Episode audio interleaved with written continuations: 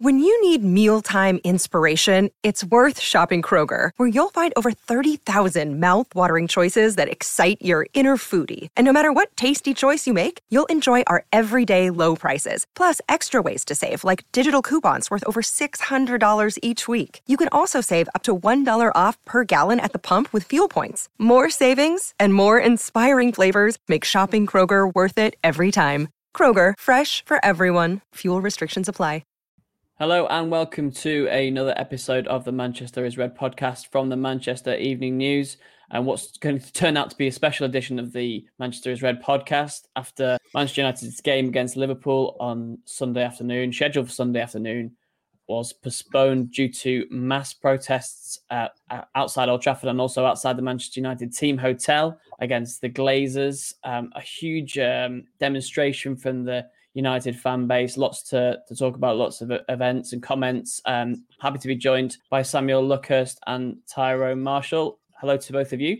Hello. Good. Good afternoon. And you were both on the scene at times at Old Trafford on Sunday afternoon. We thought we might get a, a football match, and events quickly turned uh, in a very different direction. Fans going onto the pitch at first, some invading the stadium, some a minority um, getting in trouble with the police, but most of it going fairly peacefully. Samuel, what was your your take on, exactly what happened and and what it has achieved? Really, because I know that uh, you've written about it being one of the United fans' greatest victories in in actually getting the game called off and, and making a, a massive demonstration that the Glazers won't ignore. Yeah, I mean, how long have you got? Where do you start? It was it was it was strange trying to write that piece uh, last night as well because again I, I wasn't too sure what what the starting point was what what it was going to com- encompass in, in totality because there was so much that, that did go on yesterday. When, when I arrived at the ground, uh, Contact sent me pictures of, of, fans at the Lowry because he was at the Lowry. And immediately I thought, I'm in the wrong place here because if those fans weren't going to be moved, you weren't going to get a game. And that's what turned out to be the case. Uh, it was I mean, Jose Mourinho was probably the most uh, famous inhabitant at the Lowry, and I think it was a diversion tactic that he would have marvelled at yesterday. The fact that everyone was drawn to the protest outside Old Trafford for 2 p.m., but the Lowry, as, as some of the fans was, I spoke to uh, yesterday, they they said that yeah, that's that's where it's all happening really. But it, it was it was lively at Old Trafford as well, where Ty and myself were yesterday. Steve Robson from the news desk was was sent to the Lowry Hotel, so fortunately we had all bases covered and it was pretty clear from from my perspective anyway as soon as i got there that there was something reassuring about it because the makeup of the support was very very it, it, was the quintessential manchester united support you saw i saw so many familiar faces stretford enders south standers away days you name it and it was not a protest for the faint of heart that there was a fan tv presence there but they might as they were so on the periphery they might as well have been on one of the barges on the river Irwell. I think if they hadn't have known already, they probably knew yesterday that there's quite a sizable contingent of the fan base that don't don't welcome them and, and don't want them there, which you've you suspected for quite some time anyway. But when it's that heated yesterday, and, and one of the chants was explicitly aimed at them, I, think the message couldn't have been clearer. And I, th- I think you, you've done a good piece this morning, Dom, on the myth that's been perpetuated by a lot of pundits, and I think a lot of media outlets are making the the same error of just going to former footballers for their take on a fan protest, when most of these footballers will not have paid to have attended a game in the last two decades, three decades, however long it will have been. I was pretty staggered when my my dad informed me what Graham Souness was saying and, mm. and also what Micah Richards was saying, how he's an ambassador for Manchester City and look at what great work the owners have done there. Um, I mean, that's that's a point we'll touch on later on. But United fans were there to protest against the Glazers. They weren't there to protest against the football club. It was against the Glazer family and, and their lackeys, really. That those who've done their bidding on this side of the pond for the last 16 years. And, you know, I, I suppose the irony was that the Glazers might have still been in been in bed. They might still have been asleep while these protests were going on, but of course they'll have been brought up to speed pretty quickly. At, at around about two o'clock, I mean, there, there are a lot of fans there already. I'd say an hour in advance, an hour and a half in advance of the two p.m. p.m. official start time. But just after two o'clock, it was almost like everyone just there was this sudden stream towards the Munich tunnel. And I don't know what prompted it, but I suppose it was because the barricades were brought out quite. They were quite. I don't know what the best way of, uh, best, best way to say it is, but it, it was quite restrictive. And it was pretty clear that if you were going to have thousands congregating there, it would also be quite dangerous. And as Ty said, those barricades are not that heavy. They look heavy, but it seems like they're not heavy given the um, the violent scenes that that were witnessed yesterday and pretty much they were toppled and all the fans converged on that little stream that goes towards the Munich tunnel and to the south stand. The south stand is the smallest stand in the ground. It's where the director's box is. It's, it's where you know press boxes. It's the, the main faces who are at games. They sit there, but it's also the Munich tunnel, so you have to go through that tunnel to get access to the to the turnstiles. But of course, where it was kind of, where that southwest corner was just completely filled with supporters. There are entrances to the stadium, and it seems as though some of the entrances weren't locked tightly enough. And the fans obviously got in. They crossed the line literally in terms of going on the pitch, and one I think one of the match balls ended up back at the Lowry as well, and some equipment was damaged. I was told that from someone who was at the Lowry that when one of the police officers told a photographer that the game would still go ahead because it was the, stadium was still deemed COVID compliant because the dressing rooms hadn't been kicked in or um, compromised. One of the orchestrators of at the Lowry overheard this, was earwigging, and got on the phone to some one of his comrades at the stadium and said, "Look, if you want to get this game postponed, you're going to have to kick the dressing rooms in, uh, kick the doors in." Now that didn't happen. There were some staff who were watching events unfold on the television inside the home dressing room.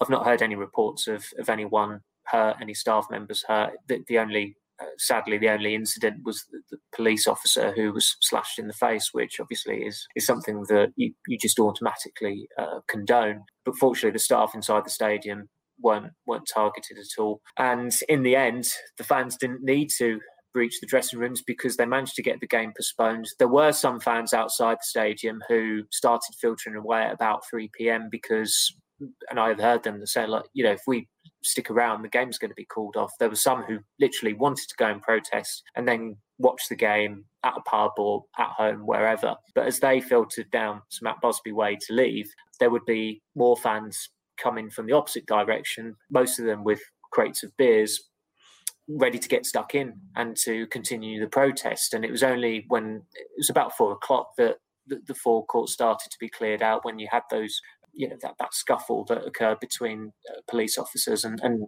a minority of fans. And it, it, has to be stressed it was a minority. I know the news footage can give the impression that it was the majority but there were thousands there yesterday at old trafford and it, it was truly a minority. And, and ty is certainly the one who's better placed to discuss that as as he was he was at the scene for that. I'd, I'd gone back to john gilbert way where the coaches were due to pull into old trafford in case they ever pulled in there yeah, Ty, uh, we, can say you know pretty with amount of surety that some elements of the the protest obviously you know can't be condoned, and there are you know those violent elements that Samuel referred to, but it was about more than that really. And I mean, you could give more detail about the feeling that that you sensed when you were you were down there, and you know how how peaceful it, it was, and and what the the mass, vast majority of fans were actually saying about why they were there and, and what they wanted to achieve. Yeah, I mean, it you know, it, it was peaceful until it ended pretty abruptly at, 420, and like we said, we, you can't condone that and what happened. It was obvious that the beer had played a part by then, and in a protest of that size that includes, you know, lads getting together, especially when they've not seen each other for so long, there's probably always the chance it's it's going to spill over, and unfortunately, it did. But until then, you know, the atmosphere was you'd probably say boisterous, but what you'd expect of a football crowd and a football protest, really, and it was boisterous but but peaceful. There was a lot of anti-Glazer chants. There was a lot of United chants, Red Army chants for Vidic and Park and Solskjaer, um, and it was generally fans.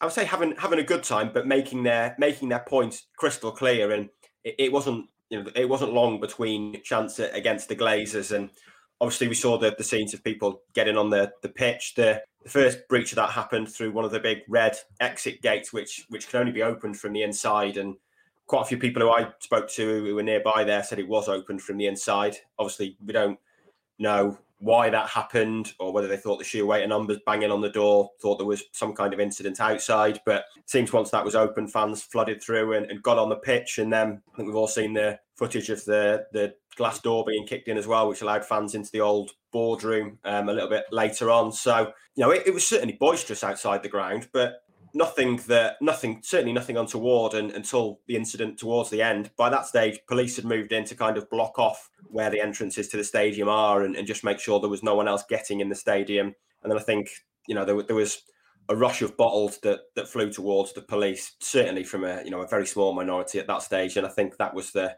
that was the police's indication that, that force had been used on them and, and police saw that as their invitation to, to put an end to it and it it did end pretty swiftly. But until then it, it had been a, a, peaceful protest. From you know when the sun was out and, and me and samuel were both there there was there was a lot of laughter at the songs. There was a lot of laughter at, at some of the homemade banners that were there. There was banners lining up on that Busby Way. Some very ingenious banners, some very humorous banners, some very offensive banners, all with the, the pretty same message against the Glazers. And, and pushing for, for fan ownership or, or, fan involvement on the board. And certainly, you know, until it ended very, very quickly, unfortunately, it was boisterous but peaceful. And from I've spoken to people at, at, the Lowry as, as Samuel had, I think it was the same there, that it, it was probably more peaceful there. There was some certainly some minor incidents later on, I think, but for the most part, there it was it was peaceful. And and as Samuel said, you know, it's we're all journalists. It's the worst feeling when you turn up as a journalist for a story and then realise the story's actually taking place a couple of miles away. But but that was the case, and and the action was was certainly at, at the Lowry. What happened at Old Trafford was was very visible, and getting on the pitch and things like that certainly made it a, a very visible and, and dramatic protest there. But the real issue was always going to be at the Lowry, and it was obvious from just before midday when when the fans there had arranged to meet that that was that was going to be the biggest um, sort of prevention of, of, the game going ahead. Yeah, I guess my next question, Samuel, is a is a fairly simple one. It was it is it a good thing that the game was postponed? Is it a good thing for the movement and for the message that that, that was trying to be put across, or or as you said, Samuel, some fans didn't want the game um, postponed, but they still protested. It, it's an interesting one. From the protesters' point of view, I'd say it was a good thing because it was the most effective form of protest. It's the biggest game in British football. It's one of the biggest games in world football. To actually stop it from taking place is is a victory. It's you know it's it's the best way. Given the circumstances on Sunday, it was the best way possible of harming the Glazer family because it's embarrassing for them and it's embarrassing for them to be responsible for that as well. There's been a very uneasy alliance between Manchester United supporters and the Glazer family for 16 years, and that alliance is is over now. It's it, it, it ceased with that betrayal over the Super League, and the Super League is is irrelevant now. You know that's that's a thing of the past. It's it's defunct. It's dead. But this has been but it's been used as a lightning rod to go after the Glazers, to challenge their ownership, to demand change. I, I suppose at this at this stage, it's still premature to to truly analyze what change that will be. And I don't think the Glazers necessarily know what's going to happen or what might happen. They've they've been very unmoved during past protests, but this is different. When you when you're getting a game to be postponed and you do it through a largely peaceful protest as well, it's not like it was you know it's not like it was the Peterloo massacre or something extreme like that. It, it, there was there were a couple of there was one arrest I think at the Lowry. There's the very unfortunate incident where a police officer has been slashed in the face, and there were the violent scuffles at Old Trafford. We I don't think we've had a, a final toll for how many people were arrested, but I don't imagine it will be that many. Which it, I mean, it's going to be a small percentage of the overall crowd that were involved in those protests at Old Trafford and at the Lowry. And I think, as one United fan said on Twitter, if if you're a fan and you're moaning about the kickoff time being postponed, you're, you're part of the problem, which is a pretty extreme outlook on it. But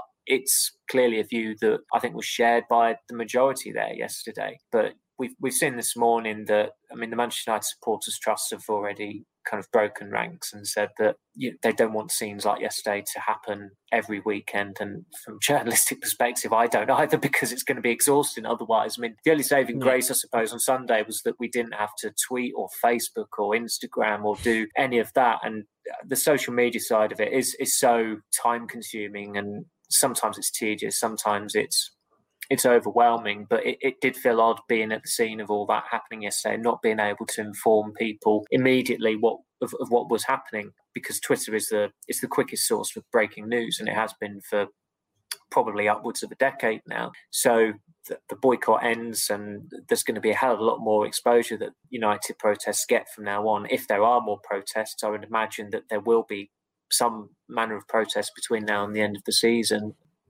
because they've they have yeah. got what three three more home games. I think it's Liverpool, Liverpool, Leicester, and Fulham, Aston Villa. I mean, Villa Park isn't far away if if they really want to. If, if there's a, a mob or, or certainly a, a, section of that militant support that want to go there and, and, cause further disruption. And let's face it, it wouldn't be the first time United fans have, have been on the Villa Park pitch either. So I, I think the club are probably bracing themselves for more uh, disruptions between now and the end of the season. Unfortunately for them, their training base, the, the, the road into Carrington is extremely narrow. Uh, so it's not difficult blocking those entrances. And the Lowry Hotel is an absolute nightmare uh, to get out of at the best of times. You know, a few seasons ago or two seasons ago, whenever it was, there were all the late arrival times at the stadium because they weren't they were getting caught up in the Manchester traffic, and that's partly because of where the Lowry is located. It was quite amusing actually that when when we got to the stadium yesterday, uh, Simon Peach said, "Oh, we can we can walk to the Lowry." I said, "Well, what? You know, it's, oh, it's, it's just only it's over the Quays. I said, "No, that's the Lowry outlet.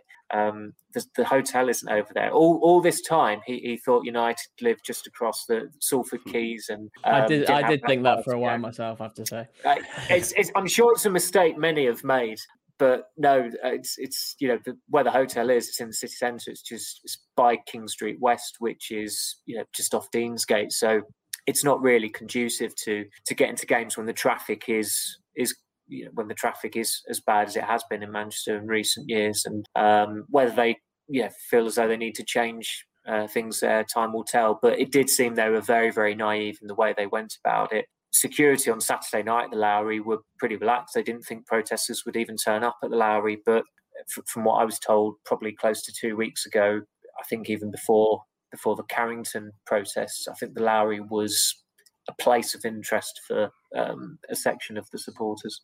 Absolutely, I'm sure we can expect security measures to be uh, stepped up, and like you say, Samuel, further protests to occur as the next few home games um, come round and maybe even away games, like you say. Samuel also there, Tyra, mentioning the, the statement from the Supporters Trust. Um, what they said was this has been 16 years in the making. There's been an uneasy truce with the Glazers uh, throughout that time. And obviously, the European Super League brought that all to bear. The Glazers obviously got a you know got a problem and they they're not really going to be able to deal deal with this unless they give the fans what they want and what Gary Neville and Roy Keane said on Sky Sports, which is to to give up, you know, some or all of the ownership. But but how how likely even is that? Oh, I suppose that's the the billion dollar, dollar question, question, isn't it? Yeah. yeah. Um, I mean, the certainly what this does is, you know, it's interesting that what Samuel was saying about people who were leaving it at three ish to to try and go and watch the game, and you know, there was probably a lot of people there who wanted to turn up, sing a few anti-Glazer songs, wave a few anti-Glazer placards, and then and then go and watch the game. But you know, we've we've seen that this this family don't care about protests. They don't care if there's green and gold scarves in every other seat inside Old Trafford. They don't care if David Beckham's wearing a green and gold scarf. They don't care if the entire ground is singing "We Want Glazers Out." They didn't care in 2005 about the protests to try and stop their ownership. All of them were easily ignored. They can sit there in Florida, watch Old Trafford turn green and gold, watch people sing songs about how much they hate them, and it doesn't matter because the game's still going ahead and the money's still rolling in what yesterday did was was hit them where it hurts. Their cash cow wasn't on the pitch. Their cash cow, you know, the the cash machine stopped yesterday. There was no withdrawal at the cash machine for the Glazers yesterday, and that is a problem. People waving green and gold scarves might look great to to fans, and it might look like a good protest, and it isn't to an extent a good protest, but it doesn't hurt the Glazers. This hurts the Glazers, and if there's the possibility of it happening again, it hurts them even more. And it does feel like there is significant momentum behind these protests now. The supporters trust certainly feel that momentum is on their side, that the, the law might be on their side soon in terms of legislation changes and a desire for, if not fan ownership, then fan representation on boards at, at the very least. So it, it does feel like there is momentum behind them at, at the moment. It was noticeable from the open letter that must have written to them this morning that, that they've demanded a, a response from Joel Glazer in public and in writing by Friday which shows, I guess, how bolshy the, the supporters trust are feeling, putting such stringent time demands on it, how confident they're feeling after yesterday's protests. And, you know, they, they say they don't want more protests, but that is obviously conditional on getting a response by Friday. And obviously, United don't play at home again until a week on Wednesday when there has to be a possibility of, of more scenes like this. And it's it's it's pretty clear now that it's not going to be a case of people going to the ground and wave twirling a few green and gold scarves and singing a few anti-glazer songs. The protests are going to take on a stronger element now. What happened at Carrington ten days ago was was just the start of it. This protest at the Lowry yesterday was, you know, was arranged from what we gathered over over WhatsApp through fans. There was seen, you know, maps that were marked with the possible exits from the Lowry for, for areas to cover. So there was everyone who went there went there with a tacit understanding that the intention was was to stop the game from being played, and that is you know that is one form of protest that the Glazers simply cannot ignore. They spent 16 years ignoring Manchester United fans, and it's it's probably been easy for them to ignore Man United fans. But yesterday was was the first day probably where United fans were ignorable no longer as as hard as they might have tried. Yeah, absolutely. That's very well said, actually, Ty. You have to say, uh, what of the, uh, this possible uh, ramifications, Samuel? Possible points deduction um, being talked about, Premier League and, and FA uh, sanctions seem to be a little confusing on on that. But I think there's precedent for clubs uh, who've had games called off because of protests. But I mean, does that again? Does that tie into what the fans wanted to achieve? Is does that does that even matter in the in the wider context of of this protest and, and actioning some sort of um, movement, some sort of change from the Glazers? I don't think the fans really care about points deductions, how much it hurts the Glazers financially. If if they have as many points deducted, that means that they, they, they're not in the Champions League next season. Uh, I think that'll just probably fuel the, the victory even more if, if that does happen. I, I don't think it will. It's it's just one of those annoying questions that gets raised when I think it really does detract from the essence of the protest. Like, oh, are Manchester United going to get a points deduction for this game not going ahead? It's it's relevant, but it just it, it also feels quite moot at the moment. Uh, I, I, think that there needs to be clarity offered from the FA or the Premier League on on that. I mean, it's you know, I think Ty was saying, didn't you say Ty about this Leyton Orient game a few years ago when the protest yeah. cleared, the protest is cleared off because they were told the game wasn't going ahead, and then as soon as they cleared off, they they played the game, which you know they probably they probably should have considered yesterday, even though it didn't seem viable at all. But clearly, with this game, I mean, why aren't they playing it today at midday? We all know why, yeah. because it's not a peak time for worldwide audience, and that's probably why Sky felt quite uncomfortable with what was going on yesterday because they were allowed to play they were allowed to take the more high ground over the super league even though the super league i suppose was kind of you know spawned from sky sports monopolizing uh, top like top flight football in this country uh, through the, the, inception of the Premier League in, in 1992. But now that their coverage has been disrupted uh, in a pretty unprecedented way, I mean, as, as, you know, we had the Bournemouth incident five five years ago at Old Trafford, but that was because you know there, there was a bomb scare that that fortunately was just a scare. It, it wasn't anything tangible at all. So now it's you know, is this right? Is this wrong? And unfortunately, pundits are making the majority of pundits, it seems already, are looking very, very ill informed. I was staggered when I was just reading what Graham Souness said yesterday. Micah Richards is, you know, pretty much the chief Manchester City spokesperson, and it's easy for him to say because Manchester City fans haven't shown any backbone to protest since the Super League uh, came to light. They are the only, they are the only section of supporters from the six clubs who are involved with it who haven't put out a prominent protest. Leeds United fans did more protesting than the Manchester City fans. And the reason why that is is because City were quite canny the way they went about it. They they did a very notable brief before the Super League became official, which suggested that they were railroaded into signing up to it. I think they were the first to withdraw as well. And of course, their uh, their owners have um, have banked an awful lot of credits with with City. If, if you're going to compare the ownership of City and United in terms of who runs a football club better, there's no no comparison. It's it's City's obviously. The sad thing about it is that these owners have used City as their Western commodity, and City fans, by and large, don't really care about that. They don't really care about the human rights abuse uh, allegations, and although know, there's there's so much out there that that covers that, and think Nicholas McGeehan's piece from a few years ago is probably the definitive read on that, which is pretty jaw dropping to say the least. But because City are successful, because they have the best manager in the world, and because these owners have made them successful, Sheikh Mansour, I should say, uh, and Khaldoon Al Mubarak, they don't want to protest. So I think it was was it Liam Gallagher who tweeted something like how embarrassing United fans were. The embarrassing fans in Manchester have been City fans because they've done absolutely nothing about this. There, there was an awful lot of bluster on social media about what we, you know, we're going to boycott season tickets. But I heard a lady on the radio driving back saying, you know, she was she was a United fan. And She was outraged by the protest, and she said, you know, they need to write to Joel Glazer I know, I know they say, I know they say the pen is mightier than the sword, but how very British. Yeah, you know, I, am going to write a letter of complaint. You've, you've got to be you've got to be doing what they were doing yesterday as peaceful as possible, and and it worked. The peaceful side of it did work. That's that's what needs to be emphasised. United fans, by and large, were peaceful, and they got that game postponed through peaceful protesting.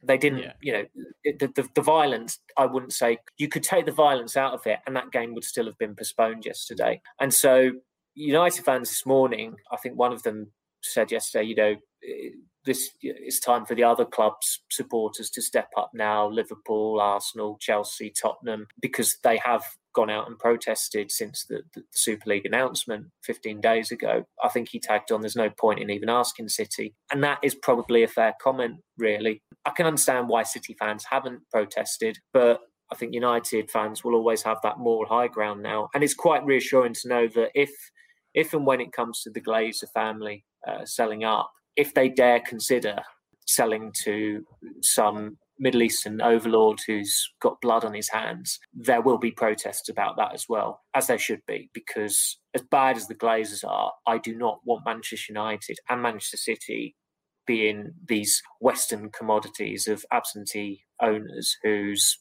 you know, human rights abuse list. I mean, it just fills me with dread the possibility of Saudi Arabian interference in, in Manchester United, just you only have to look at the Khashoggi, just the brutality of that for it to make your stomach churn for United to even be owned by a Saudi Arabian entity. Yeah, absolutely. At one point, I was going to make as well was the comments by Alan Shearer on Match of the Day 2, when he, he said, "Well, you know, City City the only club who spent more than United in recent uh, years since Ferguson's retirement, oh. and United spend, um, you know, has been big enough on players. I think that was entirely missing the point of uh, God, yeah. of how the Glazers have run United and the you know the commercial success, which is obviously fueled by the fans rather than fueled by uh, the Glazers' um, own pockets. But maybe we should uh, move swiftly on from Alan Shearer and not give him as much airtime as, as he deserves. Or maybe we should talk, Samuel, about the, reaction of the fans and the and the manager Ole Gunnar Solskjaer stuck inside the Lowry Hotel uh, while all this went on uh, on Sunday afternoon. There were some pictures of them looking out of the window. They're in a strange position now. I suppose Solskjaer is in a strange position. The next time he speaks about this, he did say before the, the, the proposed game on Sunday that he respects fans' right to protest peacefully. But obviously, the Glazers are his paymasters, and you know it's a, going to be a balance that he's going to have to strike when he does speak. Yeah, uh, I thought he spoke very well about it. was it before the what game was it? Was it before the Leeds game? I think it was before the Leeds game because there was that long period where where the Super League came and went, and, and he didn't have to address the media, which was probably just as well. And it's just as well for United that their next game is actually being played overseas. Although I'm sure some United fans will point out that you can quite easily drive to Rome as well, although maybe not as easily as in previous years due to the pandemic. But yeah, I think it's safe to say that that game will go ahead with with a minimum of fuss. And he, he is in a tricky position in that I, am not I'm not so sure he will come out and be in support of the game being postponed.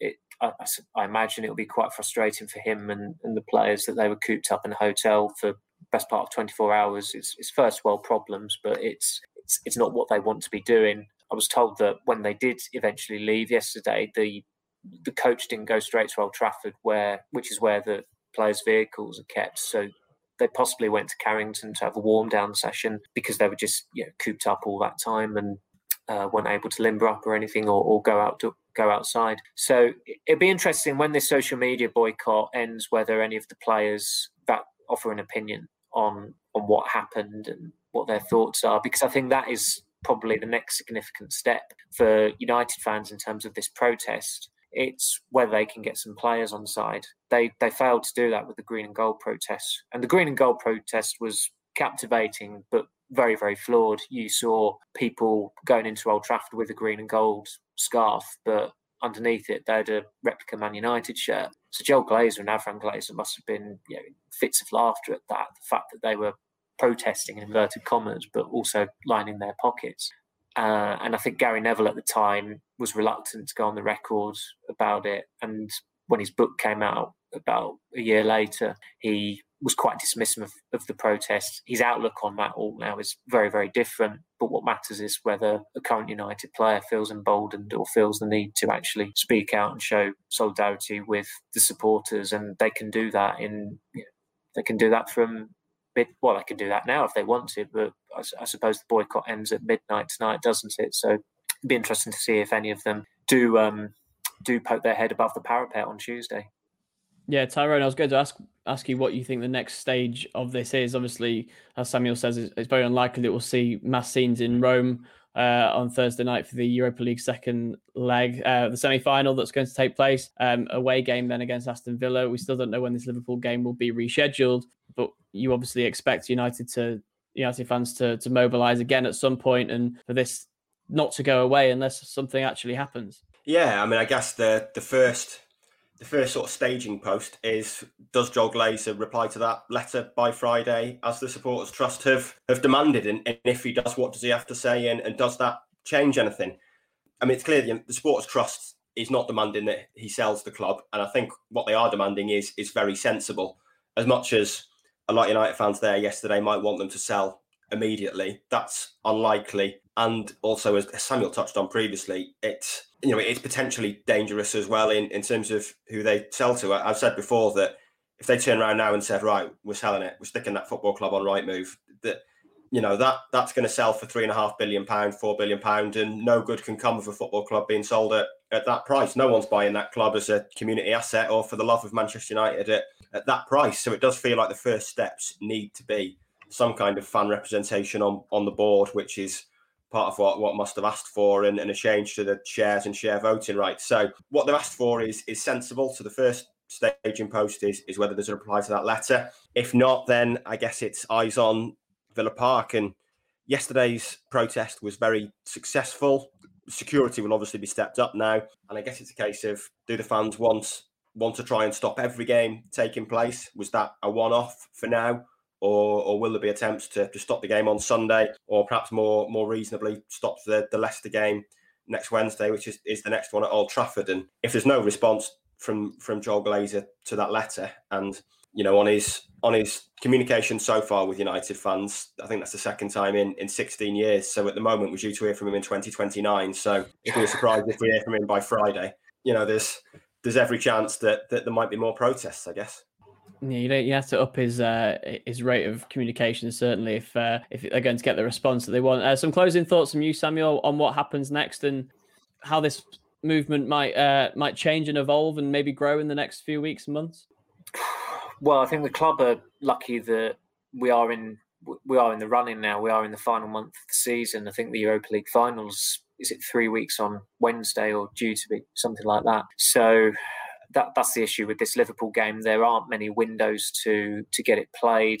Um, I think United have that free weekend on the 15th and the 16th, uh, which is the FA Cup final weekend, because clearly their Fulham home game is is scheduled for the week beginning May the 17th. So some supporters can can be back inside Old Trafford to, to watch that one. Uh, I think it's probably in the club's interest to get the Liverpool game played before supporters can legally get back inside stadiums. Uh, you know, it was you, you saw them yesterday. I mean, that they're not allowed inside the stadium, but they got inside the stadium, and it was it was an effective form of, of protest, even though it was illegal. And and I don't think anybody really expected that to happen.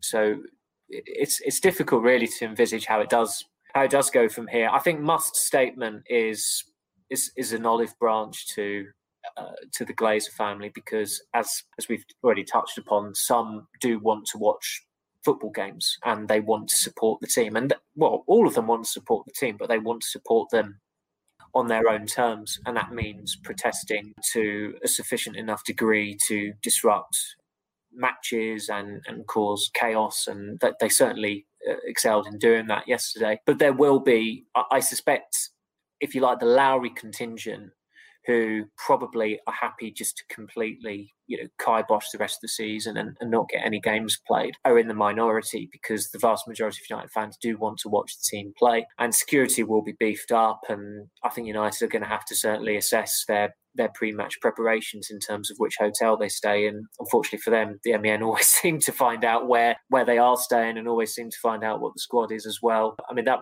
that, that was the thing that amused me yesterday that the teams were actually announced. Oh, yeah. um, I, don't, I, don't, I, don't, think they even appeared on the United app or the web website. But if anyone was wondering, I think it was something like was it two changes or one?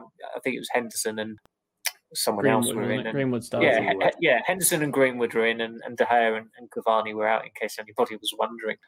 So it'll be fascinating to see what happens over the next few weeks, whether you can get that volume of support protesting outside Old Trafford again. What happens at Villa Park because it is it's a pretty nearby ground to get to. Molineux is isn't far away as well as we've known um, on our travels there, and that's the final day of the season. So pretty much every every game in United's running now there's there's the potential for some form of disruption or some form of protest because it's not like they're going to Southampton or Bournemouth or Brighton. They it's just you know short trips down the M6 to to Molineux or to um, to Villa Park. So it promises to be a busy a busy few weeks. I mean, it, it's, it's pretty extraordinary that even though we've you know, we've we have all adhered to the social media blackout, not just as in, individuals, but the MEN's um, United pages as well and I think yesterday was still by far and away the biggest biggest United event in terms of audience that we've had on on the website, and, and a single ball wasn't even kicked. So that's how effective that protest was.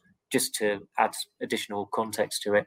Yeah, yeah, that's absolutely right. It feels like we have ended on a bit of uncertainty over what happens in the future after giving so much uh, detail and context behind the protests. But I suppose that is the the the nature of of this, and we'll have to keep you updated, obviously, on the Manchester is Red podcast uh, over the next few weeks. There's a small match of the game against Roma um, on Thursday night. We we will talk about that after it happens, and when football is maybe uh, more back on the agenda than it, it seems to be at the moment. It's certainly uh, very much an afterthought after that um, day on Sunday outside Old Trafford. But thank you very much, um, Samuel and Tyrone, for your great insight on this uh, special podcast. Thank you very much. Thank you, Dom. Appreciate it. Dom. Thank you.